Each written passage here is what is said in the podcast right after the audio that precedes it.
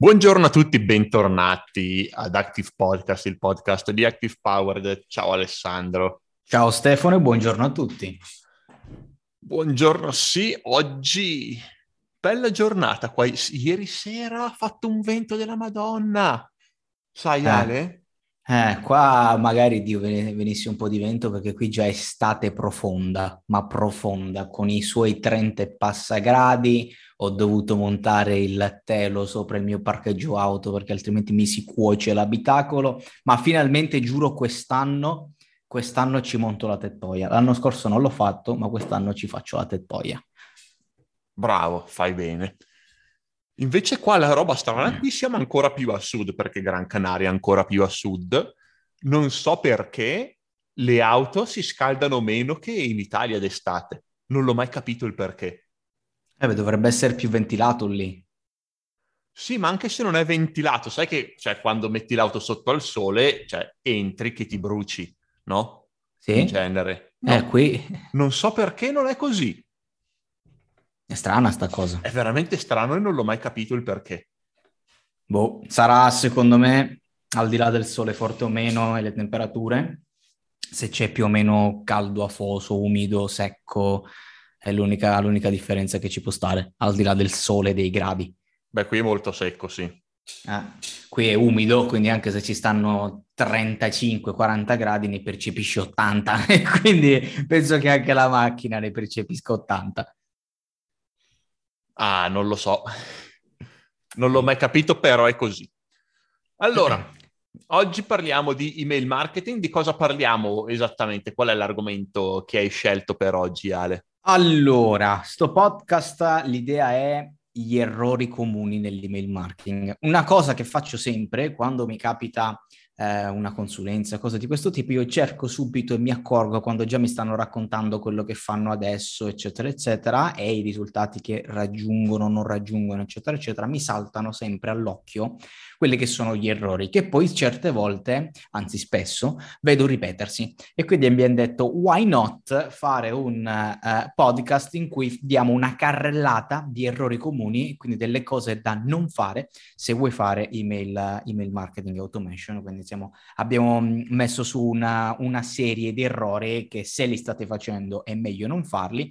Alcune di queste sono proprio dimenticanze che alcune persone proprio, proprio non fanno e, e invece possono davvero cambiare, cambiare le sorti dei risultati che arriveranno.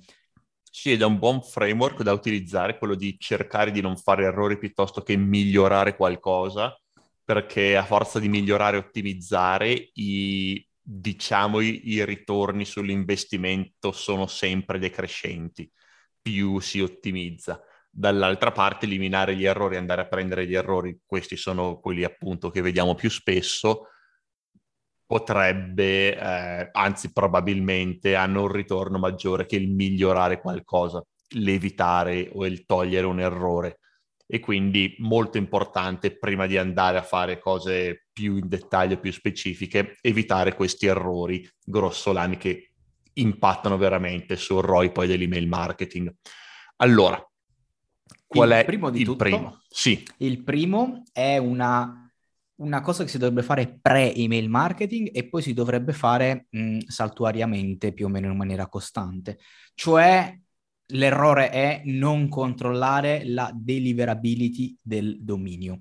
Eh, tante volte mi capitano clienti che ma le email non vengono aperte, l'open rate è bassissimo, ma io sto inventando, sto facendo, eccetera, eccetera. Sì, ma all'atto pratico controlliamo un attimo quella che è la deliverability del dominio, perché spesso e continuamente eh, vuoi perché in passato eh, si- il cliente ha comprato liste, ha inviato robe che non doveva inviare, vuoi perché eh, qual- ha ricevuto qualche segnalazione spam perché ha fatto email marketing non proprio di valore, o peggio, come è successo recentemente con un cliente, qualche purtroppo competitor sgamato e del tutto poco etico ti attacca, ti attacca con un bot che ti segnala come spam all'infinito ti fa comunque un tot di segnalazione spam e il tuo dominio va a farsi benedire, va, va mess- viene messo nelle blacklist e quindi ciaone, cioè, è normale che i tuoi open rate vengano um, demoliti del tutto. Quindi il primo errore è fregarsene di quella che è la deliverability del dominio, ma dovreste invece controllarla sia all'inizio e sia anche nel durante. Alcuni tool che usiamo noi sono, almeno il principale che usiamo noi, mi pare sia Send Forensics, giusto Stefano? Sì, esatto. E quindi... Eh, C'è Send Forensics e poi ricordiamo che Active Campaign recentemente, quanto a maggio, a inizio maggio, ha acquistato DMARC Digest, che è specifico per il DMARC, però anche quello conta molto per la deliverability. E appunto il consiglio è impostare bene il, il DMARC. È un po' una rottura di balle, il DMARC, impostarlo. Eh, perché ci si mette un po' di tempo e servono un minimo di competenze tecniche, però eh, ormai è una cosa che va fatta per proteggersi, eh, per proteggere la reputazione del proprio dominio dallo spam. Quindi scommetto non aumenta, molti di voi... Rispetto a que- cioè molti pensano che il DMARC serva per aumentare la deliverability. Non l'aumenta il DMARC, la de- deliverability, zero. Però blocca il dominio da attacchi spam. Quindi lo protegge. E scommetto che molti di voi tutte queste cose se ne infischiano, perché almeno è quello che mi capita di vedere, eh, di vedere nelle call che arrivano. Spesso la prima cosa che vado a fare è andare, andiamo a controllare un attimino come siete messi a deliverability, a punteggi, a blacklist, eccetera, eccetera, perché possiamo fare i migliori oggetti del mondo, le migliori strategie del mondo, ma se le mail finiscono tanto in spam, buonanotte ai sognatori. Eh, ovviamente non possiamo, purtroppo questo ci tengo a dirlo, come lo dico sempre, non possiamo abolire del tutto lo spam rate. Ci sarà sempre una piccolissima percentuale, ma quando rimane piccolissima, pace e bene. Ma quando invece eh, è enorme, è un problema, è un problema da risolvere e bisogna controllare quelli che sono i vostri punteggi, i vostri problemi e di conseguenza se avete punteggi bassi, vi ritrovate in blacklist, eccetera, dovete risolverli. Anche dalle blacklist si può uscire. Ogni blacklist ha il suo forma per poter dire chi siete, cosa fate, se c'è stato un errore, i motivi perché siete finiti lì e uscirne. Eh, proprio con il cliente eh, recente del mese scorso che è stato attaccato da un competitor, era finito in diverse blacklist, l'abbiamo ripulito. Da un punteggio di era sceso tipo a 3,5 su 10, ora siamo a circa 8,5-9 e dopo un mese in cui abbiamo ripulito del tutto la reputazione eh, del dominio, eccetera. E, ed era impressionante come ovviamente tutti i numeri venivano impattati. Io ricordo che con questo cliente avevamo una media DEM, quindi a lista totale, non parlo di automation, ma parlo proprio nella newsletter che veniva mandata a tutti, del circa 30% di open rate, che è un buon open rate per una newsletter di massa, eh, era sceso al 7% da una settimana all'altra. Eh, ci avvisò in quel caso Google Workspace, che la sua mail era aziendale, era su Google Workspace, ci avvisò di questo blocco di segnalazione spam che era arrivato sul dominio. Da lì è partito un mese di lavori per cercare di riabilitare eh, il tutto, farlo uscire dalle blacklist, eccetera, eccetera, e, e, adesso gli open rate sono di nuovo ritornati a rialzarsi, segno che le email stanno tornando ad arrivare nelle inbox. Questo è fondamentale ed è una, una cosa che non dovete sottovalutare. Quindi questo era il primo errore. Mentre il secondo? Il secondo è ehm, non ottimizzare le mail per il mobile, che è una cosa di cui se non sbaglio abbiamo già parlato in qualche altro podcast più volte, eh, perché continua ad essere un errore ed è un errore che io sono il primo ad ammettere di aver fatto per tanti tanti anni, non solo per le email, ma proprio per tutte le pagine web. Alessandra, te quante volte io ho fatto una landing page, ve l'ho mandata e tu mm. hai detto sì, ma ah, su mobile non si vede niente, tutto sbagliato. Ancora esatto. adesso, perché mi dimentico dell'esistenza del mobile. Io lo uso pochissimo il mio smartphone, proprio quando sono in viaggio e anche lì cerco di farlo il meno possibile, perché non mi piace. E quindi mi dimentico del fatto che invece in tanti usano il telefono per aprire le email io non credo di averlo mai fatto in vita mia, cioè se apro Gmail dal telefono è perché devo andare a recuperare una specifica email che mi serve in quel momento, altrimenti non lo faccio mai. Molte persone però lo fanno e quindi... Cioè la stragrande maggioranza. e quindi purtroppo è una cosa che va fatta.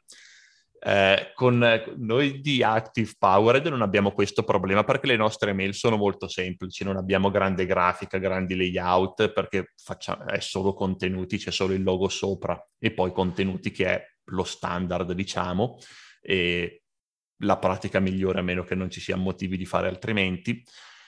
Però se se si ha una, un'email più strutturata, tipo molte mail di carrello abbandonato di e-commerce che sono molto più strutturate, che hanno soprattutto che hanno varie colonne, bisogna tenere in considerazione che bisogna fare anche la preview su mobile, non solo da desktop. Uh, Active Campaign comunque ci prova a dare un'impostazione mobile alle email e in genere fa un buon lavoro però se sono layout complessi può darsi che scazzi e quindi è importante sempre testare. Assolutamente sì. Eh, non ho detto perché è importante questo punto qua, però insomma è non importante che le persone leggano le email. Esatto, ma il punto è anche questo, una cosa che ci tenevo a dire, come hai fatto notare te, certe volte gli errori non è che lo, le si fanno perché non si sanno le cose, eccetera, ma per, perché spesso uno pensa, ma io sta cosa non la faccio, presumo e generalizzo che anche gli altri non la fanno. Quindi te non usi granché il mobile, ma sei sempre abituato ad avere il PC. Io mi ricordo quando stavamo a Rimini nella stessa camera per la fiera, non mi ricordo quale fiera era, ehm, quando si sta la sera, di solito uno la sera noi arrivati in camera ci andavamo a rilassare a letto, io, Roberto, eccetera, chiunque prendevamo il telefono, te ti prendevi il portatile per cazzeggiare anche la sera. Quindi questa era la tua abitudine e la, la tua tendenza a usare la parte desktop e poco il mobile. Però i numeri dicono tutt'altro i numeri eh, delle, delle, visite, degli analytics, delle ads, eccetera, eccetera, dicono che il mobile ha preso il sopravvento come se non ci fosse un domani. Di conseguenza uno dovrebbe ascoltare quelle cose, quei numeri, quei dati per evitare errori eh, legati all'esperienza personale, che non fa analitica l'esperienza personale. Eh, uno non è un cose. campione valido per una statistica, ecco. Esatto, esatto. Quindi questo è quanto. Mandate email estremamente ottimizzate per il mobile, perché purtroppo ancora oggi mi capitano clienti che eh, vedo email con le scritte piccole, lunghe e che è un disastro da mobile, uno deve fare zoom continuamente per leggere, ovviamente va a finire in una esperienza d'uso orrenda e non legge nessuno. Mentre eh, collegato a questo, diciamo più o meno, c'è un altro errore, cioè vedere l'email marketing come delle comunicazioni a senso unico. Io azienda devo scrivere al tizio fine, lui deve solo sorbirsi le cose, deve assorbire, deve leggere le mie email, deve cliccare, deve fare quello che dico io, io gli dico cosa fare, gli faccio le call to action, gli faccio questo, gli faccio l'altro, lui deve soltanto leggere, deve sorbirsi per mesi e per anni poi mi deve pure comprare, eccetera, eccetera.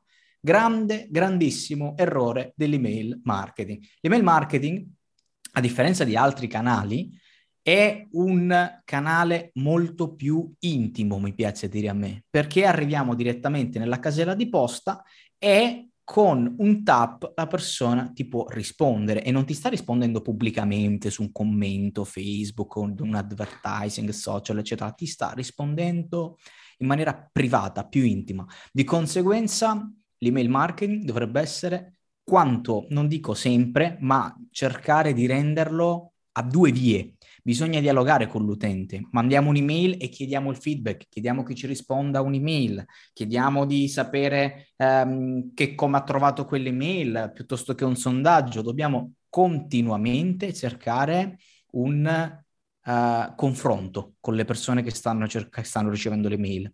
Questo creerà diversi vantaggi, quindi creerà più relazione profonda con l'utente, creerà ovviamente, parlando di availability, punteggi più alti, perché se un contatto ti risponde non ci finisci più in spam lì dentro, cioè per quel contatto ci, se, se, ti risponde spesso o anche altri utenti ti risponderanno in maniera positiva, eccetera, non ci finisci spam, ma neanche lontanamente e spesso non finirai neanche in promozioni, eccetera, eccetera, se c'è un dialogo con chi stai, con chi stai, mh, mm, con chi stai inviando le mail.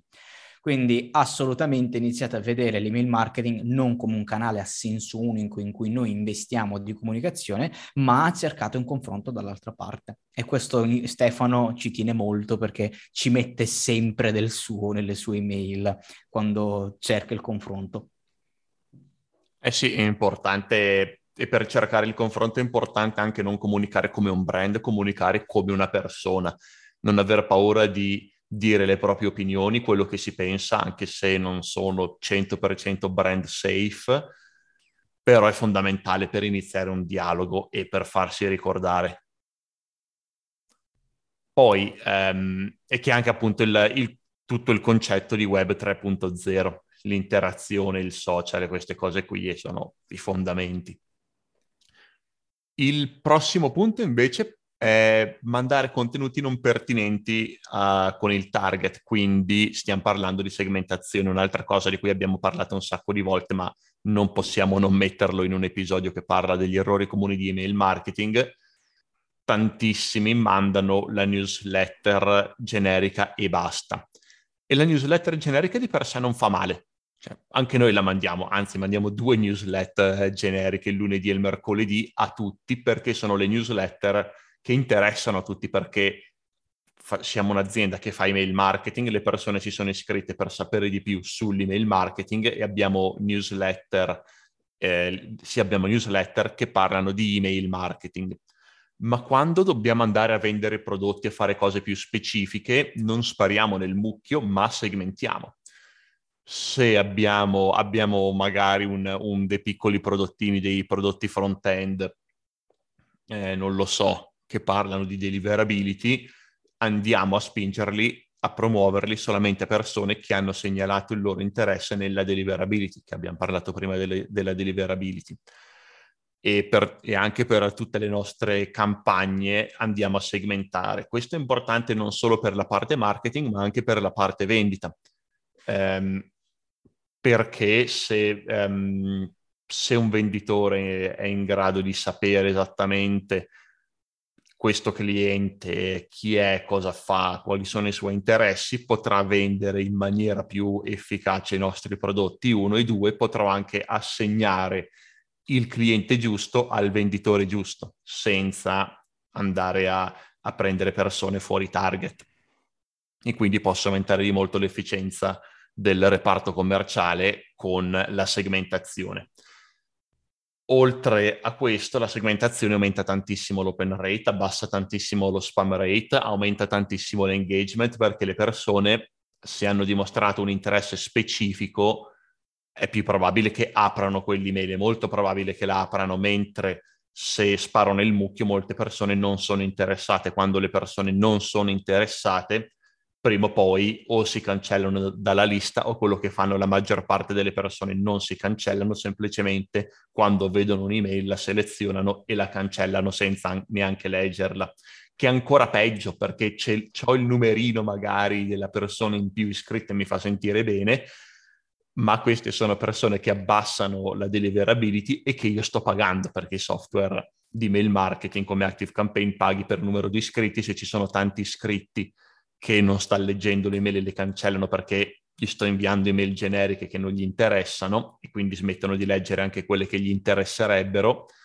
Eh, cioè sono, sono persone che sto pagando nel mio piano mensile annuale.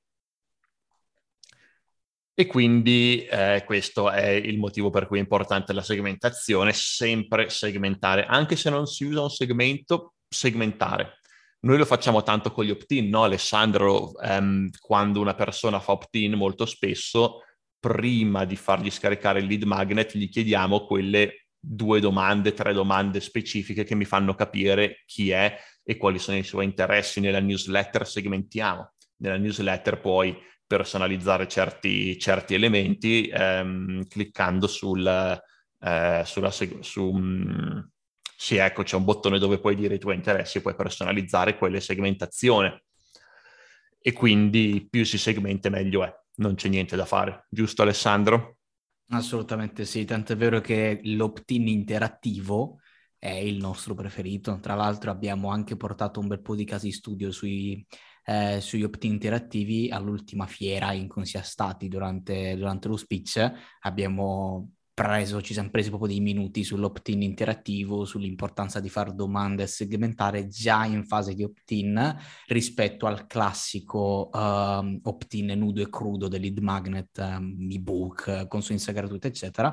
Tendenzialmente eh, mettere qualche domanda già dall'inizio rende davvero giustizia a tutto quello che verrà dopo e in realtà non, il conversion rate non cala neanche tanto, anzi se l'opt-in interattivo è fatto bene eh, perché magari è un test che poi ti propone un risultato eccetera eccetera, aumenta anche il conversion rate dell'opt-in page.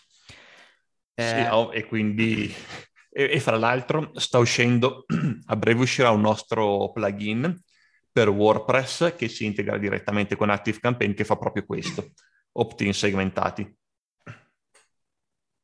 Oltre a questo... Noi già adesso stiamo pagando un software che lo faccia, lo siamo fatti da noi, visto che abbiamo adesso un team di programmatori e appunto sarà, sarà disponibile gratuitamente per tutti i nostri clienti. Eh, non vedo l'ora perché io già uh, me ne accorgo nelle chiamate quando si parla del software, eccetera, lo dico, eh, in molti lo vorrebbero già iniziare a usare sin da subito, quindi lo aspettano impazientemente. Mentre per quanto riguarda il prossimo errore, che te li leggo tutti e due perché secondo me uno eh, veramente si collega all'altro, poi ti darò comunque la parola, è non ascoltare le statistiche. Quante volte, purtroppo è una cosa in cui penso anche tu, ma io ci sono incappato negli anni, quando soprattutto in ambito marketing tu vai a fare una strategia magari l'hai pensata dopo una serie di creatività, di brainstorming o perché ti è venuta l'illuminazione rispetto ai clienti passati, hai fatto un collegamento e dici cavolo, secondo me sta cosa funziona da Dio. E il punto è quando uno testa qualcosa e ci si incaponisce nel tempo, nel tempo, nel tempo, anche quando i numeri sono totalmente negativi.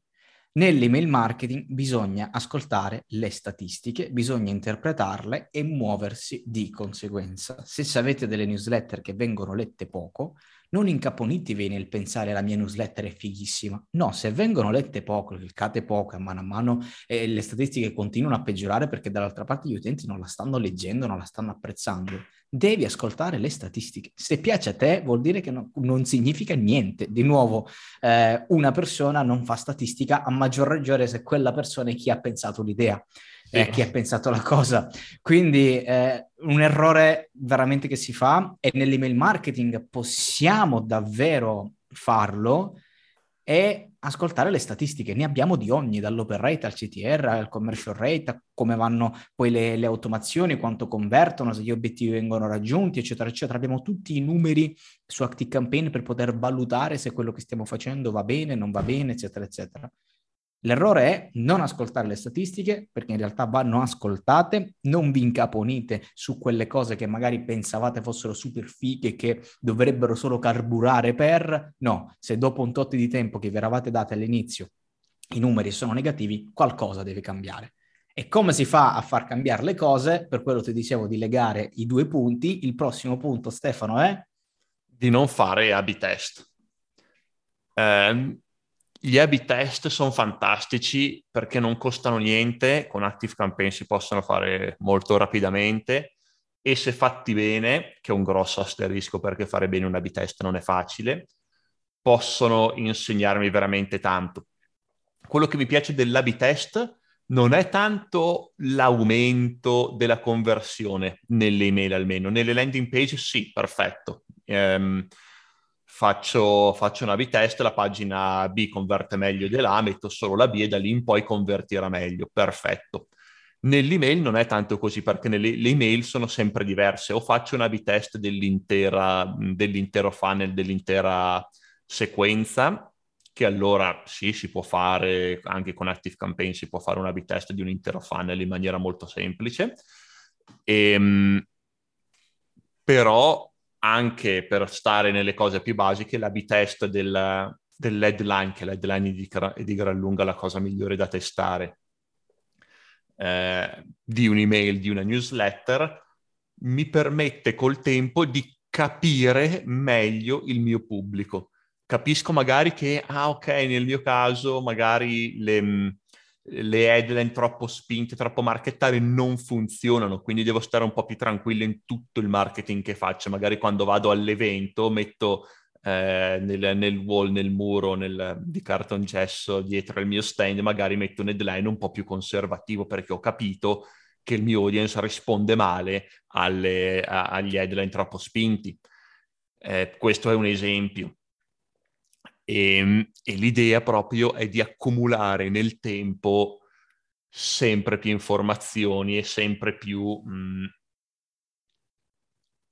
come posso dire, accumulare sempre più esperienza nel, eh, nel come comunicare con il mio pubblico. E in questo, visto che le mail vanno fatte come minimo, la newsletter a settimana va fatta, ogni settimana posso testare qualcosa di diverso e vedere come reagisce il mio pubblico a stili diversi.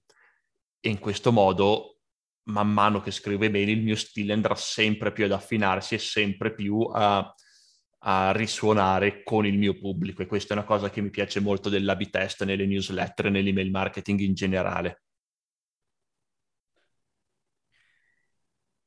Arriviamo all'errore principale di quello che veramente ogni volta che mi arrivano in call così mi viene voglia di urlare, ma non posso farlo.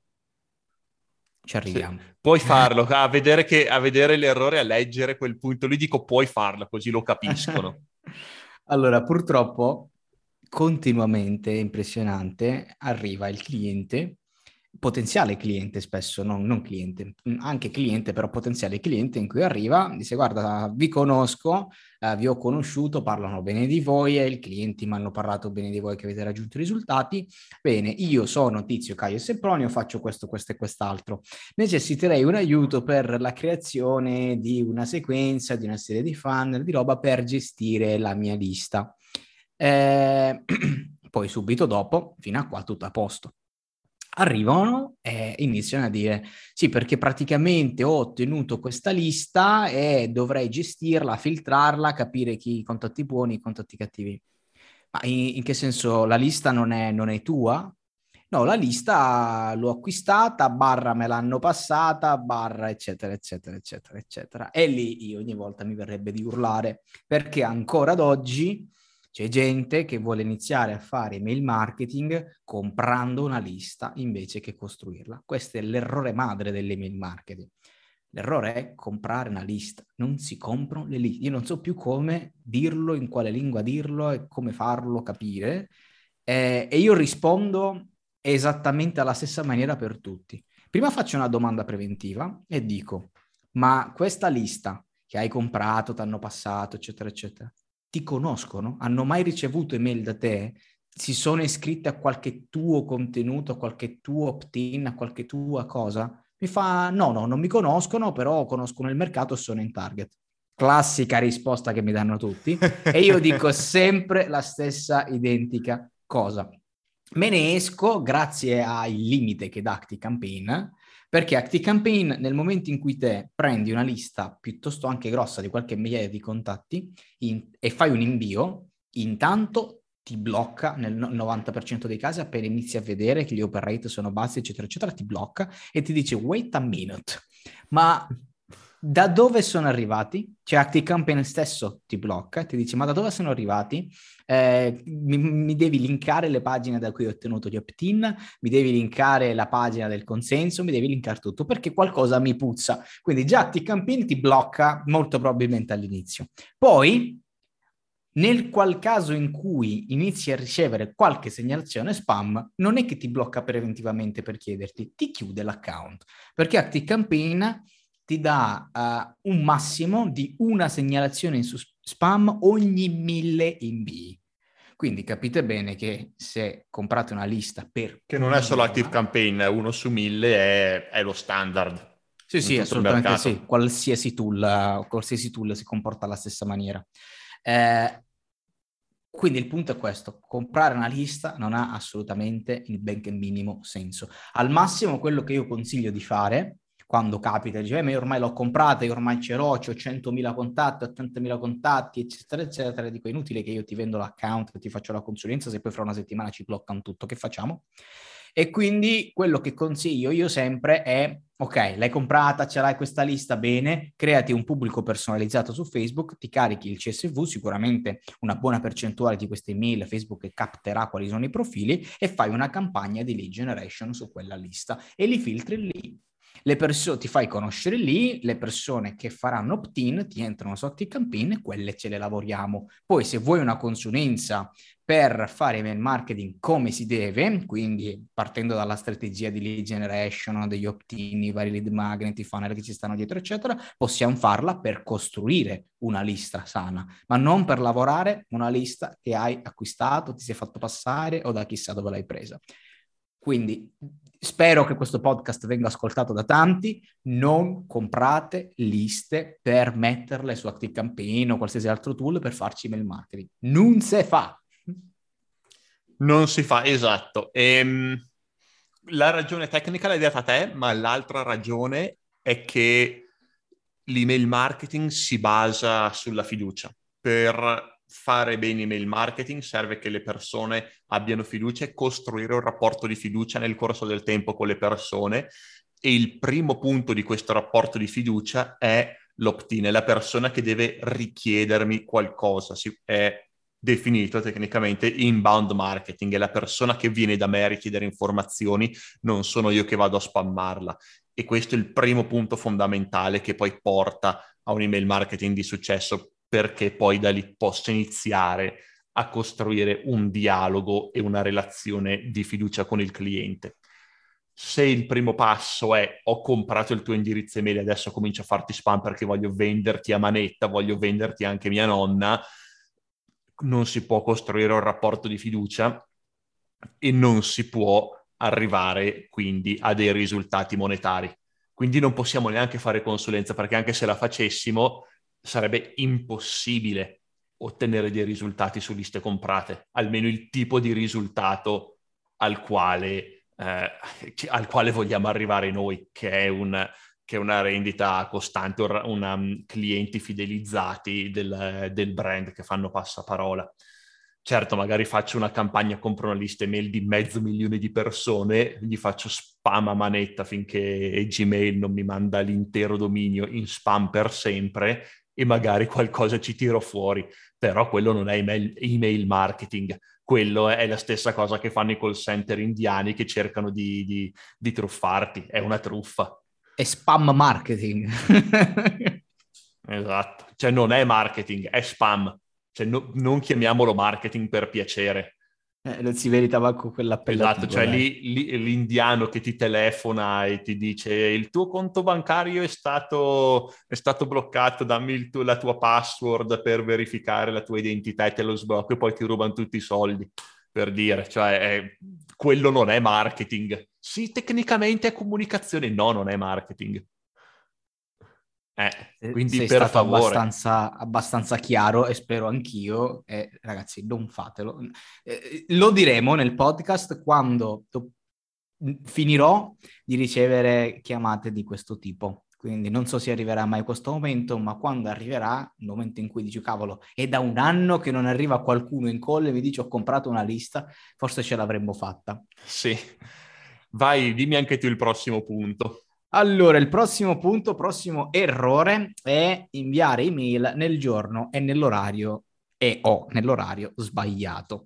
Eh, questa è una piccola accortezza perché comunque le mail tendenzialmente, vuoi non vuoi, non ci sono giorni negativi, super mega negativi, eccetera, però è un'accortezza che può fare davvero la differenza. Ne abbiamo parlato in uno dei podcast precedenti quando abbiamo parlato dei lanci via email, che su inglese dinamico, grazie a tutti gli AB test fatti, ci siamo accorti che i giorni infrasettimanali e di fine mese erano i migliori per i lanci. Quindi la risposta qual è? Non c'è assolutamente il giorno magico e l'orario magico. Quello che posso dirvi è che mh, l'orario di pranzo e l'orario di prima mattina tendenzialmente sono quelli più usati, quelli che tendenzialmente tendenzialmente, ma però non vorrei che passasse questo messaggio perché il messaggio che deve passare è al solito, testate per la vostra nicchia qual è eh, l'orario e il giorno che rende di più, ma non date anche qui per scontato questa cosa. È un errore dar per scontato e spesso mi ritrovo eh, che moltissimi clienti utilizzano il lunedì per la newsletter piuttosto che eh, controllate bene ehm, e testate quelli che sono i giorni migliori e gli orari migliori per voi. Possono non esserci, perché dipende anche da quanti numeri avete, possono dar tutti risultati più o meno comuni, ripeto, non è una cosa che può spostarsi enormemente, però è un'accortezza che in tante cose, in tante campagne, dalla newsletter ai lanci, eccetera, può fare la differenza. Se inviare un'email la domenica o il martedì, eccetera. Faccio un esempio di un cliente eh, il cui target, i cui clienti erano ristoratori. Eh, I ristoratori hanno tendenzialmente il lunedì, se non ricordo male, come, come, giorno, come giorno libero, se non ricordo male. Sì, eh, lunedì o martedì. Sì, me lo, me lo, disse lui, mi ha detto tramite sondaggio quello, gli ho detto perfetto, per te l'email secondo me è il lunedì, perché un ristoratore non ha il tempo di mettersi a, cagge- a cazzeggiare per telefono mentre sta lavorando. E quindi probabilmente proviamo il lunedì. Effettivamente in quel caso l'open rate il lunedì era decisamente più alto di tutti gli altri giorni. E quindi eh, interrogatevi su quello che è il giorno e l'orario migliore, testate più volte per cercare di beccare quello che, eh, che, vi, che funziona meglio per voi, ma anche qui non incaponitevi nel, nel giorno da voi preferito, nel dare per scontato delle cose, perché cambia, avere un open rate del 20%, del 10% su una lista di 10.000 contatti, 100.000 contatti fa un'enorme differenza poi sui numeri finali. Esatto, e comunque anche se i numeri sono talmente piccoli che non, eh, che non vedete, non potete fare questi test, il consiglio, la cosa più importante secondo me per i lanci, non far finire un lancio nel fine settimana. L'ultimo giorno del lancio non deve essere in un festivo. Questa è la, è la cosa più importante. Il resto, secondo me, sì, è importante, ma già di meno. Ecco. Il prossimo punto invece qual è? È non personalizzare le mail con gli shortcode. Allora, le mail si possono personalizzare e molti quello che fanno personalizzano il ciao nome. Ciao Stefano, ciao Alessandro, questa è la personalizzazione che si fa sempre, che è una prima cosa importante. Ma non è l'unica cosa che posso, che posso fare ci sono un sacco di altre personalizzazioni che, ehm, che possono aumentare l'engagement del mio email marketing. Uno è mettere il nome direttamente nell'oggetto dell'email e non nel testo. Asterisco farlo poco, perché dopo comincia a diventare mm, un po' troppo personale, ecco. Diventa pesante, quindi una volta ogni tanto qualche email che è particolarmente importante, tipo alla fine di un lancio, allora posso mettere il nome direttamente nell'oggetto e questo aumenta l'open rate, questo è sicuro.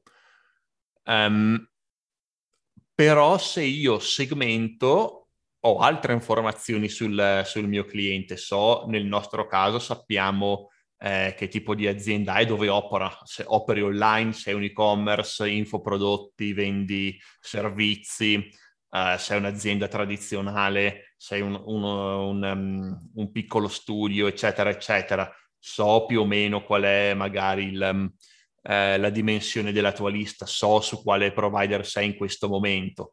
E quindi se mando, eh, a parte il segmentare, Um, quindi posso mandare un'email specifica a chi ha, non lo so, meno di 5.000 contatti e scrivere, ah, se hai meno di 5.000 contatti, clicca qui e quindi posso, posso segmentare così, ma posso farlo anche personalizzando l'email, quindi posso o dire ehm, ah sì, questo articolo è particolarmente utile per le persone che hanno meno di numero contatti, contatti, quindi se avendo 5.000 contatti, meno di 5.000 contatti, se ne 10.000, 10.000 contatti, eccetera oppure posso personalizzare interi eh, segmenti dell'email, quindi interi paragrafi. Scrivo un paragrafo specifico per chi ha un numero di contatti, eh, un, uh, un, paragrafo specifico per chi ha un altro numero di contatti o mandarli magari a landing page diverse. Posso personalizzare l'email in mille modi diversi. Il più semplice appunto inserire il, lo, il campo personalizzato direttamente all'interno dell'email. eh, quindi appunto numero contatti, se ho un... Um, fammi un altro esempio in un altro settore, eh, tipo nel, nell'inglese, ecco, inglese dinamico. Ah, eh, ho visto se il tuo problema principale è e poi metto quello che hanno risposto le persone nel, nel, loro, nel loro, test. Il tuo problema principale è capire l'inglese parlato, eh, allora leggi qui. E magari il link è sempre lo stesso, però ho messo qualcosa di specifico che attira l'attenzione della persona. Oppure appunto posso cambiare gli URL, posso cambiare interi paragrafi e posso fare un sacco di altre cose. E le email personalizzate con gli shortcode è un altro sistema simile alla segmentazione che quindi aumenta l'open rate, aumento tutti, eh, tutti, i miei numeri relativi all'email marketing come se fosse una segmentazione, perché diciamo che inserire campi personalizzati o utilizzarli per um, scrivere email diverse è, io lo diciamo, una, quasi come una segmentazione, un sottoinsieme della segmentazione, no Alessandro? Assolutamente sì. È una personalizzazione che mi piace molto anche nel B2B, perché certe volte poi mi dicono ma l'email marketing col B2B eccetera eccetera. No, no, si possono fare tante cose anche con, con l'email marketing, con il B2B una personalizzazione che faccio, mi è capitato di fare spesso, è personalizzare, dato che su ActiveCampaign c'è anche la parte CRM, quindi la parte dei commerciali, delle vendite, eccetera, quindi abbiamo in pancia tutti i dati anche del reparto vendite, del preventivo che sta facendo, eccetera, e condire, ehm, cioè quello che faccio è condire con le email tutto il percorso commerciale che i commerciali stanno facendo con quel contatto.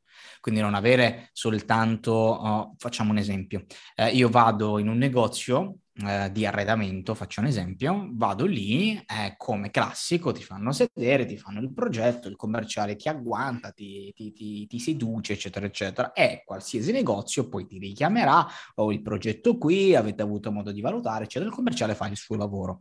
Io quello che faccio, dato che lo fanno in pochi, è condire con le email tutto questo percorso. Quindi nel momento in cui tu vai nel negozio, puoi aprire te commerciale ActiveCampaign, segnare l'offerta, eccetera, eccetera. Questo generalmente genererà un trigger che due ore dopo dal, da, da, quando l'hai segnato, significa che il contatto se n'è andato via dal negozio, gli mandiamo un'email. Ciao, nome, eh, grazie di essere venuto, bla bla bla bla bla. Eh, io sono automaticamente nome commerciale, perché ce l'abbiamo su ActiveCampaign che a chi è segnata l'offerta, nome commerciale, e ho avuto il piacere di seguirti, sto lavorando alla tua proposta, al tuo preventivo, eccetera, eccetera, eh, vedi nome, e questa è un'altra cosa, mettere il nome non soltanto all'inizio del testo, perché quello ormai quasi ce lo si aspetta quando si parla di mail marketing, ma metterlo nel bel mezzo del testo. È una cosa esatto. che io esatto.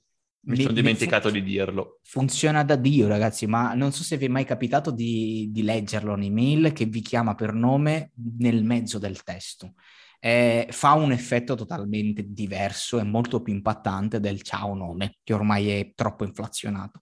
Quindi vedi nome, eh, domani bla bla bla sarà pronto, ti arriverà un'email, eccetera, eccetera. E anche lì puoi personalizzare con tutti i campi che magari il tizio ha compilato durante la fase commerciale, quindi ti interessa la cucina di marca YZ, eccetera, eccetera. Questo c'è il recap che ci siamo detti, un'email che si autocompila automaticamente grazie a tutti i campi e shortcode personalizzati che hai sia nella, nell'anagrafica contatto, ma nell'anagrafica anche commerciale. Poi il preventivo è pronto e automaticamente gli arriva un'email, lo invita a prenotare una chiamata, lo avvisa che si sta per chiamare, eccetera, eccetera, eccetera, eccetera, continuamente con tutta una serie di mail piena di shortcode con tutti i dati che il commerciale ha ottenuto eh, durante il primo incontro i successivi incontri, eccetera, eccetera. E se sono delle mail che veramente impattano nella customer experience dell'utente e, e in, in, tutti i clienti in cui le abbiamo messe eh, si nota. I commerciali notano che dalla parte del cliente c'è un, non dico un rapporto più intimo, però c'è più risposta, c'è più feedback perché si sente più coccolato, si sente più a contatto con il brand, con l'azienda rispetto al classico vado in negozio e mi chiama una volta dopo il commerciale. Invece se te lo condisci con tutte queste mail iper personalizzate che non sanno di marchettaro ma sanno proprio di esperienza, eh, funziona e funziona parecchio.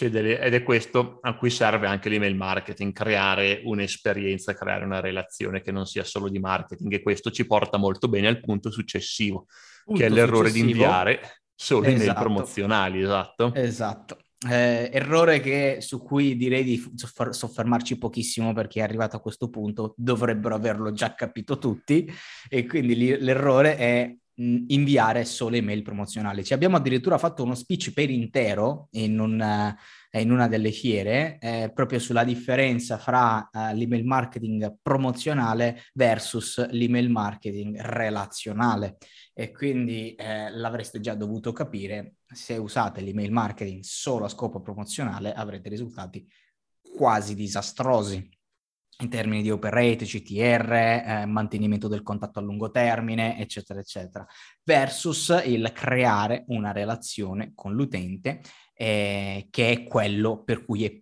pensato, non dico che è pensato l'email marketing, ma per cui dovreste voi pensare il vostro email marketing in quel senso. E penso che non mi soffermo di più perché gli abbiamo già fatto una capa tanta su, su, questo, su questo punto.